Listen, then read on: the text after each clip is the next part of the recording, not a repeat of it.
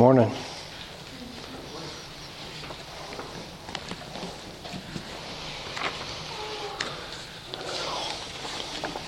Brother Frank, Brother Mike, thank you for leading us, us in song. God bless you. Please turn to Acts chapter 24.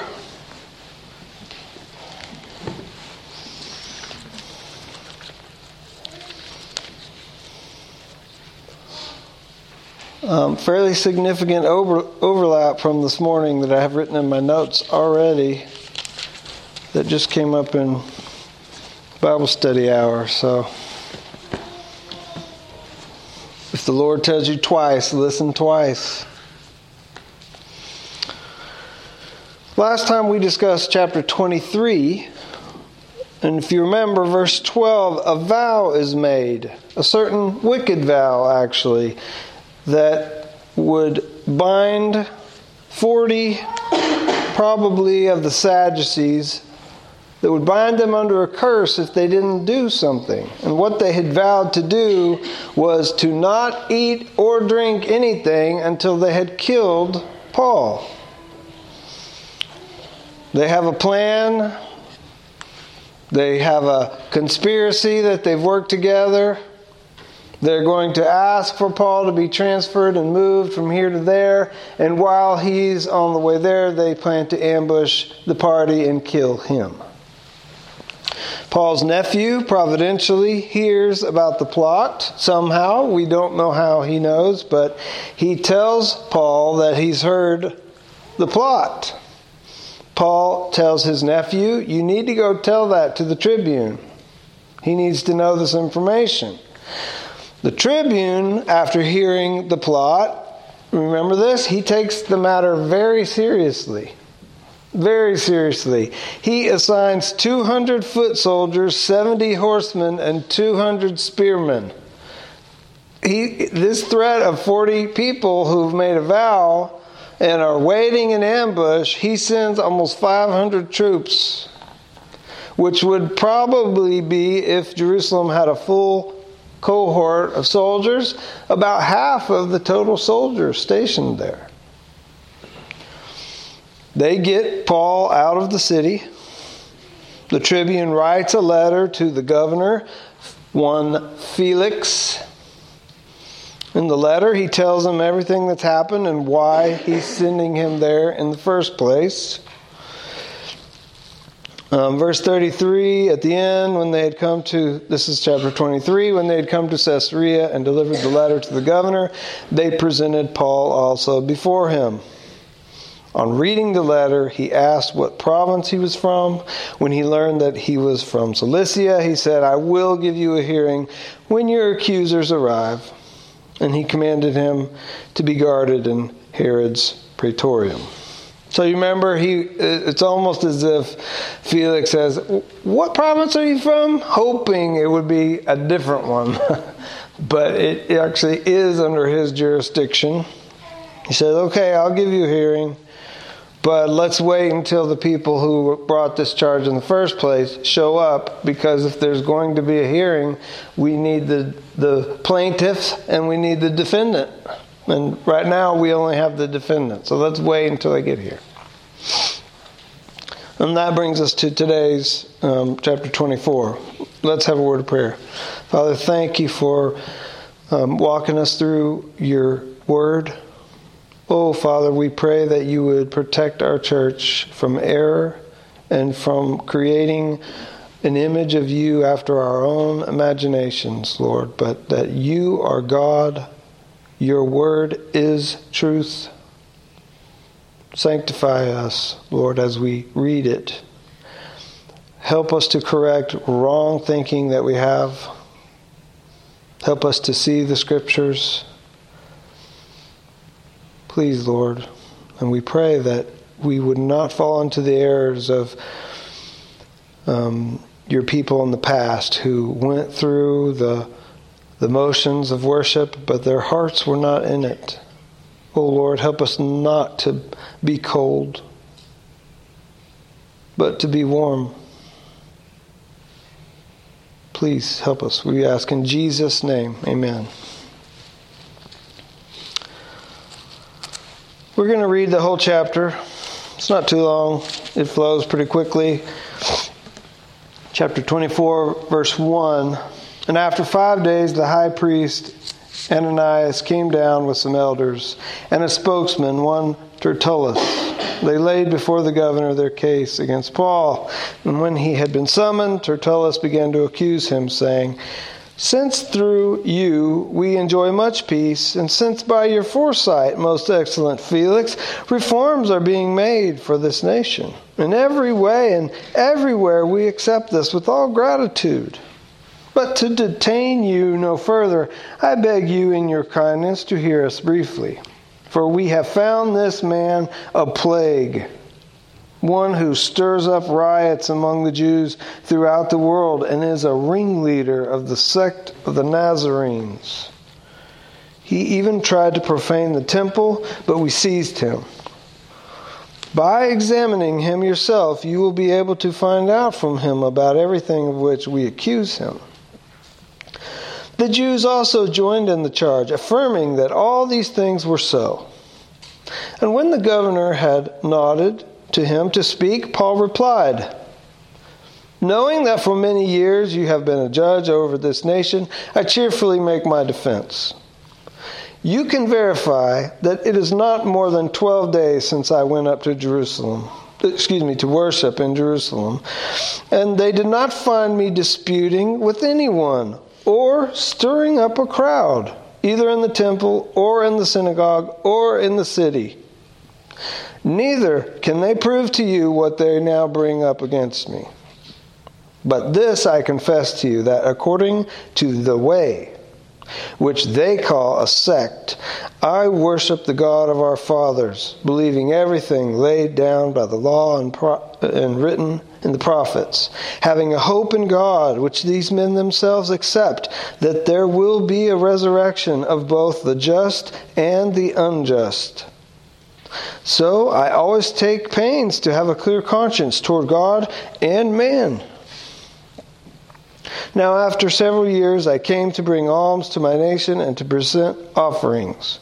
While I was doing this, they found me purified in the temple, without any crowd or tumult.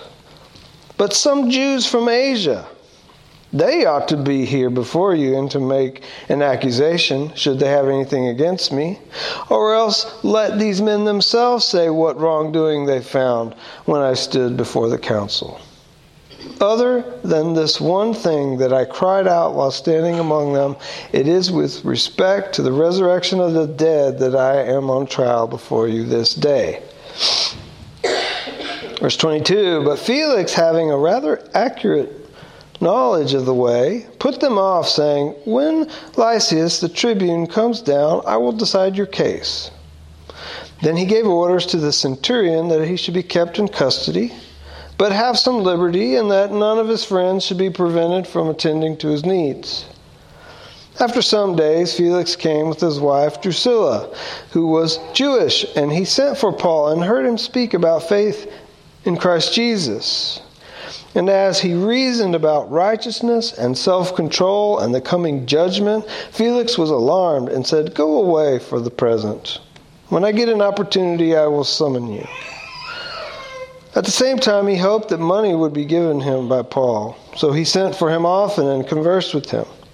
When two years had elapsed, Felix was succeeded by Porcius Festus, and desiring to do the Jews a favor, Felix left Paul in prison. Amen. May God bless the reading of His Word. Five days. So I'm not 100% sure which way Paul is counting out in verse 11. He says, as part of his defense, he says, You can find out that it's been not more than 12 days since I came up from Jerusalem. And Paul's point is, is that that's not a very long time. And I'm not sure if he means it's been 12 days since he went to worship and was captured and he's been there for five days. So, seven days he was in Jerusalem before being captured, or if it was 12 days and then captured and he's been locked up for five days now. I'm not certain. But either way, there's a, there's a case that's been made against him. What's the case? Um, you know, first, the, the, the, the DA in the case is saying, First, let me flatter you, Judge. You're such a good judge. Everybody likes you. Right? Isn't that what he does? He flatters the judge.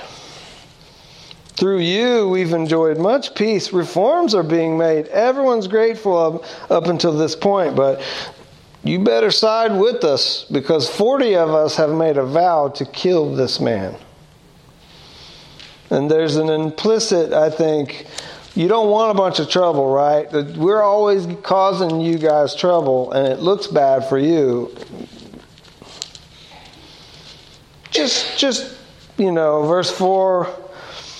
It's almost like, let's get to the point. Let's just make it quick. Just, just, just side with us real quickly, and this will all be out of your hair in no time. You, you know, they said, I beg you in your kindness, hear us briefly.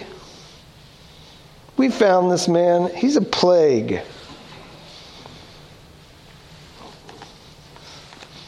So there's there's three charges basically. One, he stirs up riots wherever he goes among the Jews.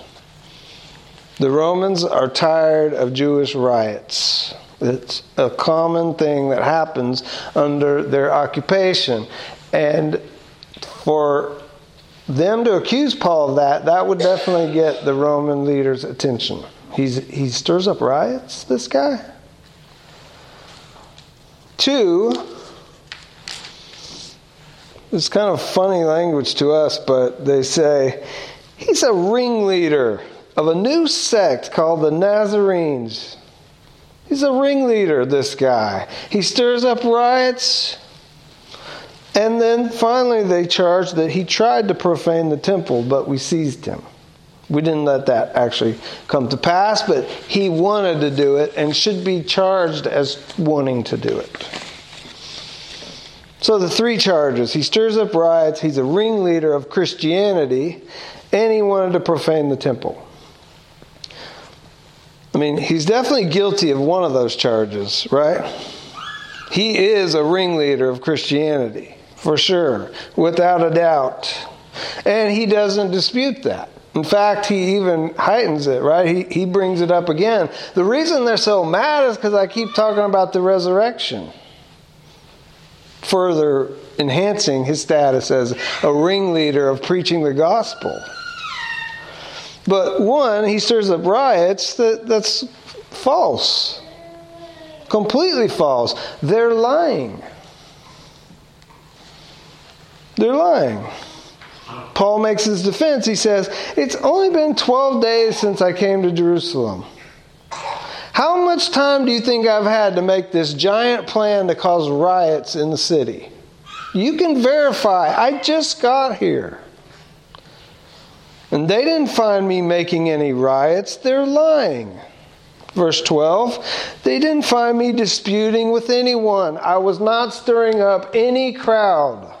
In fact, if you look into it, remember, the church at Jerusalem and Paul had decided that he ought to purify himself and go to the temple and make an offering and make sure people see him doing it so that this rumor that he hates the temple will be sub- it will be subdued. It will go away. But they see him walking with some brothers that he brought from his missionary trips in Asia, and they assume that he had had those people with him in the temple, which is not what had happened. They were lying. Verse 13, Paul says, I wasn't trying to profane the temple either. They found me there purified as I should have been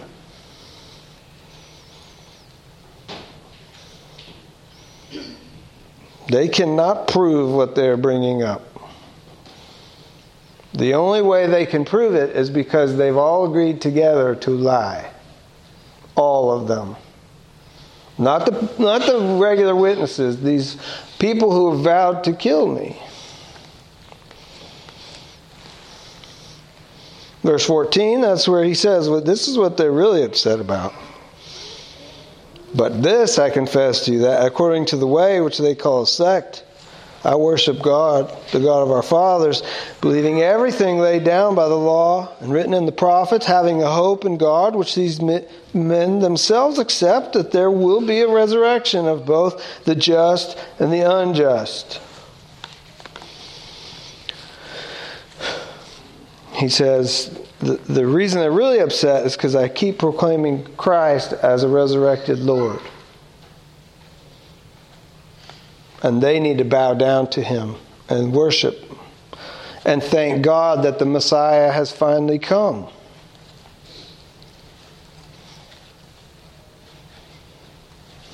In verse 15, Paul's proclaiming a resurrection of the just and the unjust. Now, listen, we've talked a lot about the resurrection of God's people, the resurrection of Jesus himself, the hope that Christians have that these bodies that are currently in a state of decay, of aging, of sickness, in all ways, our lives are like a vapor because of sin ravaging what God has created. But Christians, what we believe is that even though that happens, even though in some cases the bodies of the deceased have turned into dust, there's nothing left, and the wind has blown all those particles every which way. And for me to tell you this as a scientist, that that collection of that person is going to be resurrected in their body, we would have to cry out, folly. Except that God has told us that it will be so. Except that we see the power of God when Lazarus has been decaying in the tomb for days, and they warn him, saying, Don't go in, the stench will be cause you to be nauseous. You'll throw up smelling that. It's horrible. Don't go near.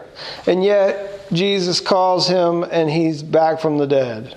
Decay had set in, rigor mortis had set in, vile things had set in on Lazarus' body, and Jesus undid them in a moment and brought him back to life. We believe this as Christians, don't we? Please, amen. We will rise. Jesus will not abandon our bodies. He will not. He will save us, body and soul. But what we haven't talked about much about at all is what Paul is proclaiming a resurrection of the just and, quote, the unjust. We haven't talked about the resurrection of the wicked.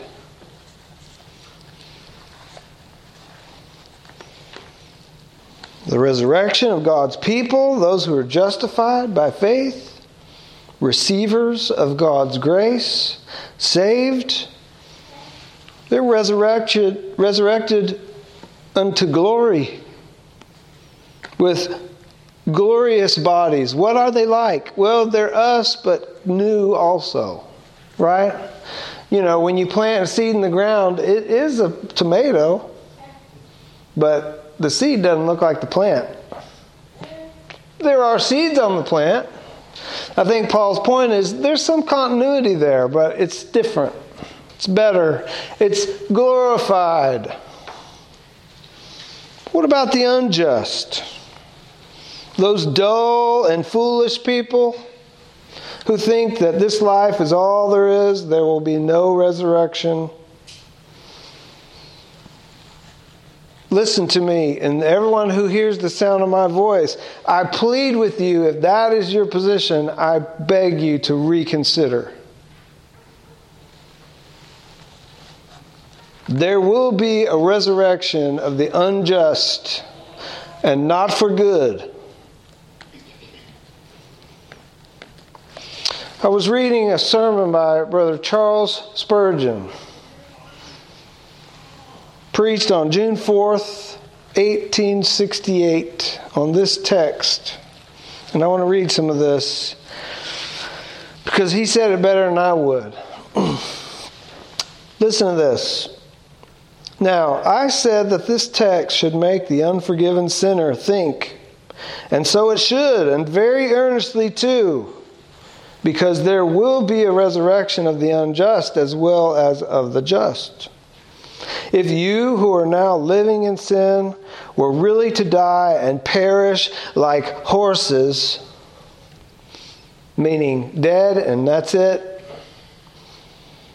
there might be some sort of excuse found for choosing the pleasures of this life as being all in all. After all, if there's no other world, I do not know but what the Epicurean philosophy, that it's the right one. Let us eat and drink, for tomorrow we die. If this is all there is, do whatever you want. If we, quote, if we are only to live in this world, it is the part of wisdom to enjoy oneself as much as possible. I do not know, but that even then a man would be justified in running into vice because that does not bring enjoyment. Uh, it is sure to entail, even in this life, the most serious results, but still, at the bottom, that old Greek philosopher had hit upon the true philosophy of life. If this life were all, let us eat and drink, for tomorrow we die. But if there be a life to come, as there is, then what a fool Epicurus was, and what nonsense his philosophy becomes. Let us eat and drink, for tomorrow we do not die. Or if we do, yet we live again. And in the light of living again, why eating and drinking seems such dreadful trumpery, such driveling idiocy, that a man cannot tolerate it even from philosopher or from a fool. Hang in there. Oh, if you are to live forever, you who are living without thinking of your God, what sort of life must the next one be for you? You to whom even now to think of God is an irksome burden. What will the next world be for you? That book tells you, except ye repent of your sins, ye shall all likewise perish. Moreover, it tells you that there's salvation in no one except Christ. Quote, He that believeth in him shall be saved, but he that believeth not is condemned already, because he hath not believed on the Son of God. According to this book of God's perfectly revealed mind, there is reserved for you, quote, if you remain impenitent, a fearful looking for of judgment and fiery indignation. Hebrews 10 27. Matthew 10 28. Fear not him who can destroy the body, only fear him who can cast both soul and body into hell. Why do you give so much attention to this world that is soon to be left? And the eternal things are quite forgotten or despised by you. I do not feel as if I could plead this with you with any sort of force or eager earnestness, because it is really so plain that you, in your sins, must see it for yourselves. You surely, surely, as a sober as sober minded men, and I know there are some here who are accustomed to think. You must feel that the living throughout millions of ages ought to be of greater concern than living from week to week or even year to year. We think a man is very foolish that lives from hand to mouth and never cares to make any provision for a rainy day. But what an ass that man must be, who makes no provision for that rainy day when the tempest of heaven's retribution shall beat upon his naked soul, and he shall have no shelter and no way of escape.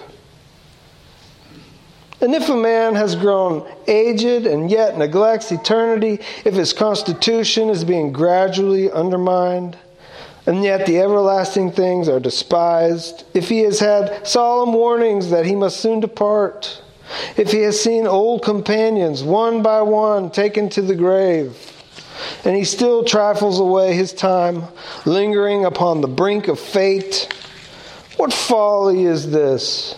And in what words can I describe it? Blessed Spirit, take away this folly and make men wise that they may be saved. Let this be our one great concern, with holy care, to make our calling and election sure. When the Master comes, we may not be found castaways, but may be gathered with his people. End quote. Listen, everybody who can hear my voice, God is not mocked. You will reap what you sow. If you sow unbelief and disobedience, if you love sin and self and will not repent before God Almighty, you will regret it. And you will be like the rich man in Luke 16 who was in agony in the judgment of God. And you will cry out like him, Have mercy on me. Send someone with even a single drop of water to cool my tongue in the flame. And at that time, you will not receive mercy. You will receive the wages of your sin. Jesus taught that hell is terrible. The resurrection of the unjust to face God, to receive the wages of sin, is terrible. Jesus taught it's worth any sacrifice to avoid it. Quote, if your hand causes you to sin, cut it off. It's better to have one hand and not be thrown into hell than to go into hell with both hands.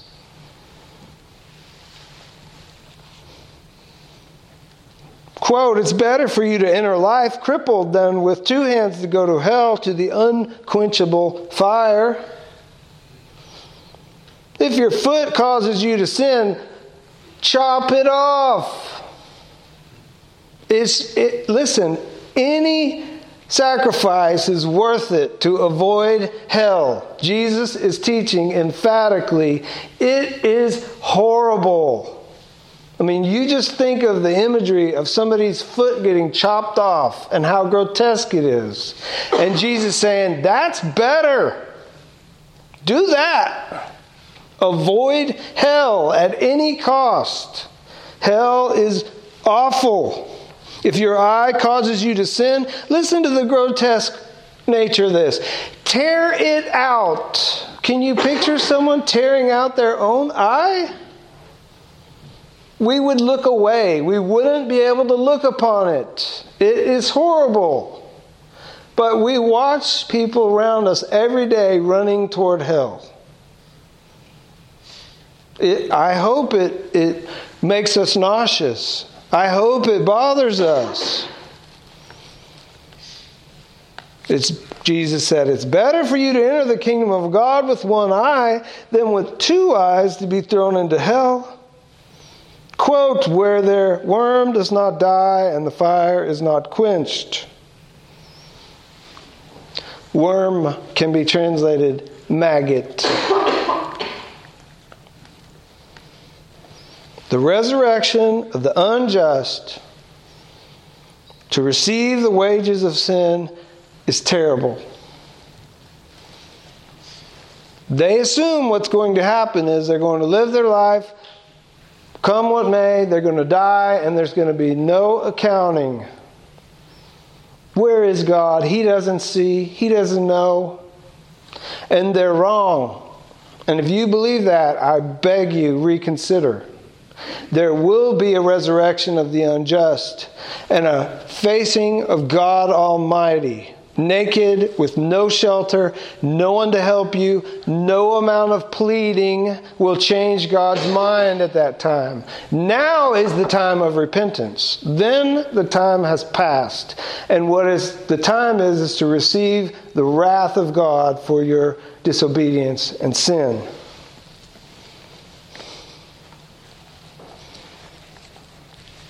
The resurrection of the just, of God's people, those who have believed in the name of the Lord Jesus. It's a beautiful thing, a glorious thing. One that I, I don't know this for certain, but in myself, I long for it more as I get older. I don't know if you guys do. The resurrection of God's people. Have you, have you considered this deeply? that in Christ we are immortal. Jesus said, Don't fear man. Uh, they'll kill you, but listen, you're secure. Everlasting life, life that doesn't end, eternal life.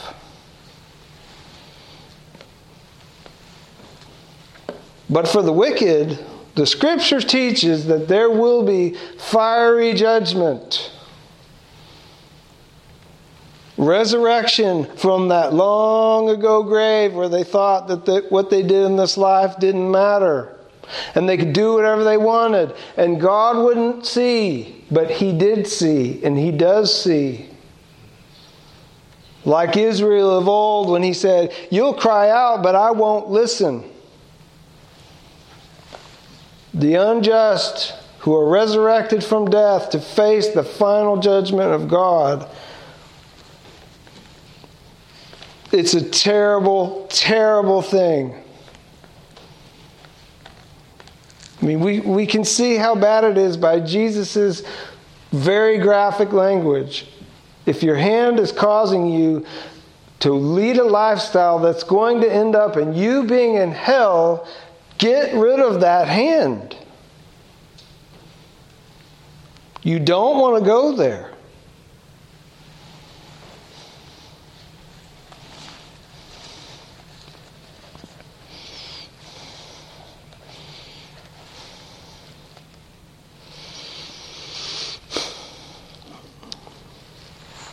Verse 15, having a hope in God, which these men themselves accept, that there will be a resurrection of both the just and the unjust.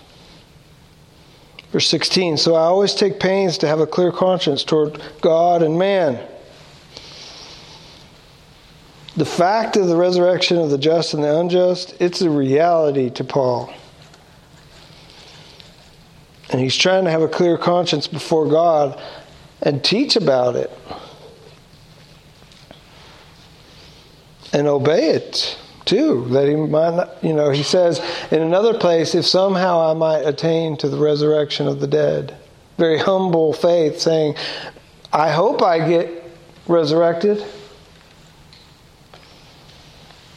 But if we asked him for sure he would say yes i'm going to be resurrected. I believe in jesus.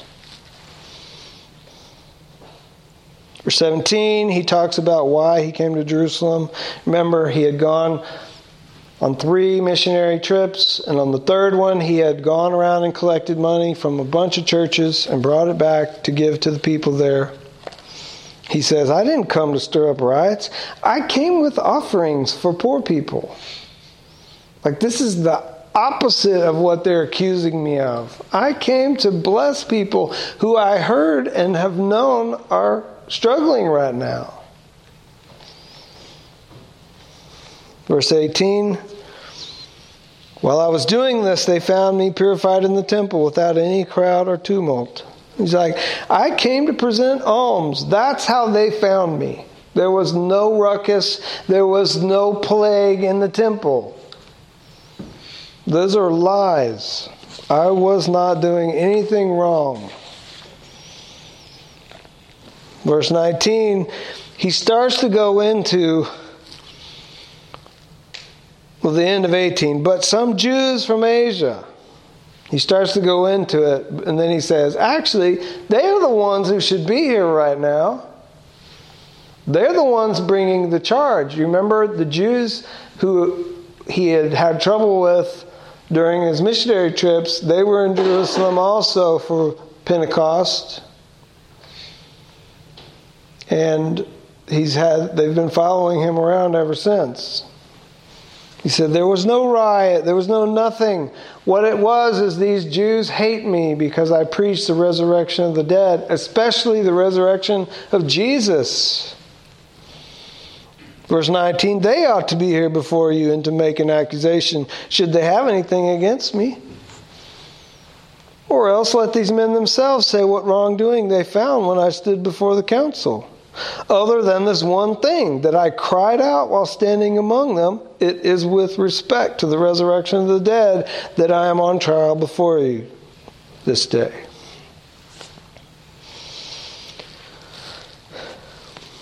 Paul's point basically is my testimony about that they reject. And they want me to be killed, imprisoned, stoned, locked up, anything to shut me up. Verse 22 Felix, the text says he knows the teachings of the faith in Jesus. Not sure how he knows about it, but he has a rather accurate knowledge of the way. It seems like if you had asked him, What's the gospel? he could tell you. Mostly. He has a rather accurate knowledge. And he decides to put it off the case. Yeah, I'll wait until later. Lock him up, but give him some liberty, we are told in verse 23. Don't prevent his friends from coming and going. If they want to bring him food or clothes or whatever he needs, don't stop him. He's a Roman citizen. He's not been found guilty yet. He, he's got some freedom. Verse 24 Paul preaches boldly, it seems like, to Felix and his wife that he would have regular um, talks with him. In verse 25, he reasoned about righteousness and self control and the coming judgment. It seems almost like John the Baptist was. Remember, he's like, It's not lawful for you to have your brother's wife. And you remember, that's part of the reason why John the Baptist is beheaded. He speaks very boldly to powerful people. Paul is seems like doing something similar here with Felix. As he reasoned about righteousness and self control and coming judgment, Felix was alarmed and said, Go away for the present. Like, okay, uh, that's enough for now. I'm not sure exactly, but seems like potentially.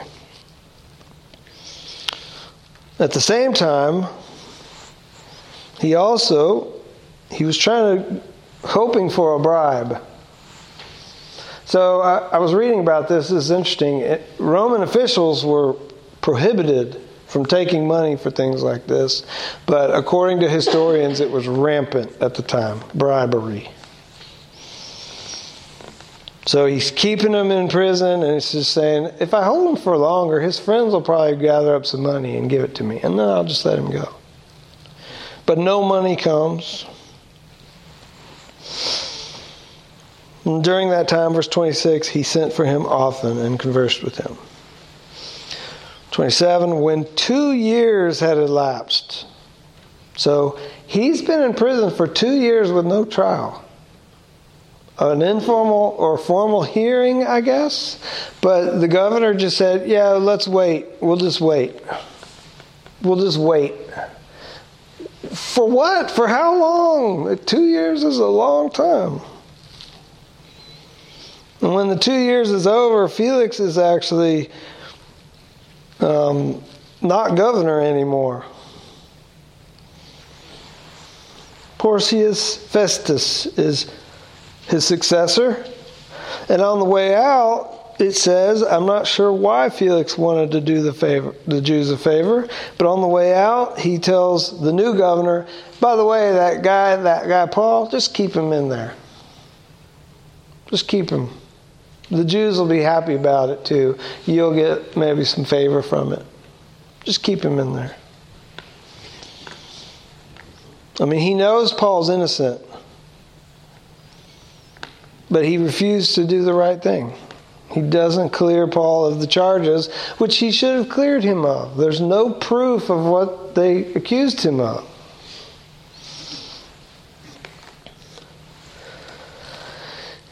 Well, next time we'll read about the new governor and where it goes from there.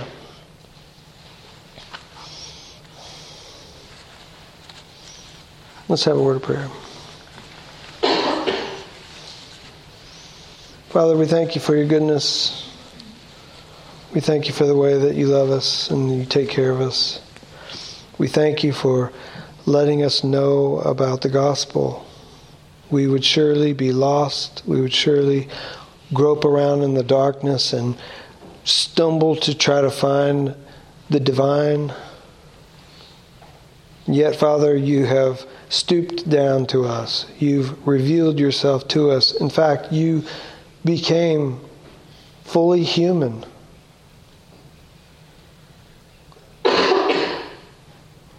Your Son, O Lord, loved us. He's a good shepherd.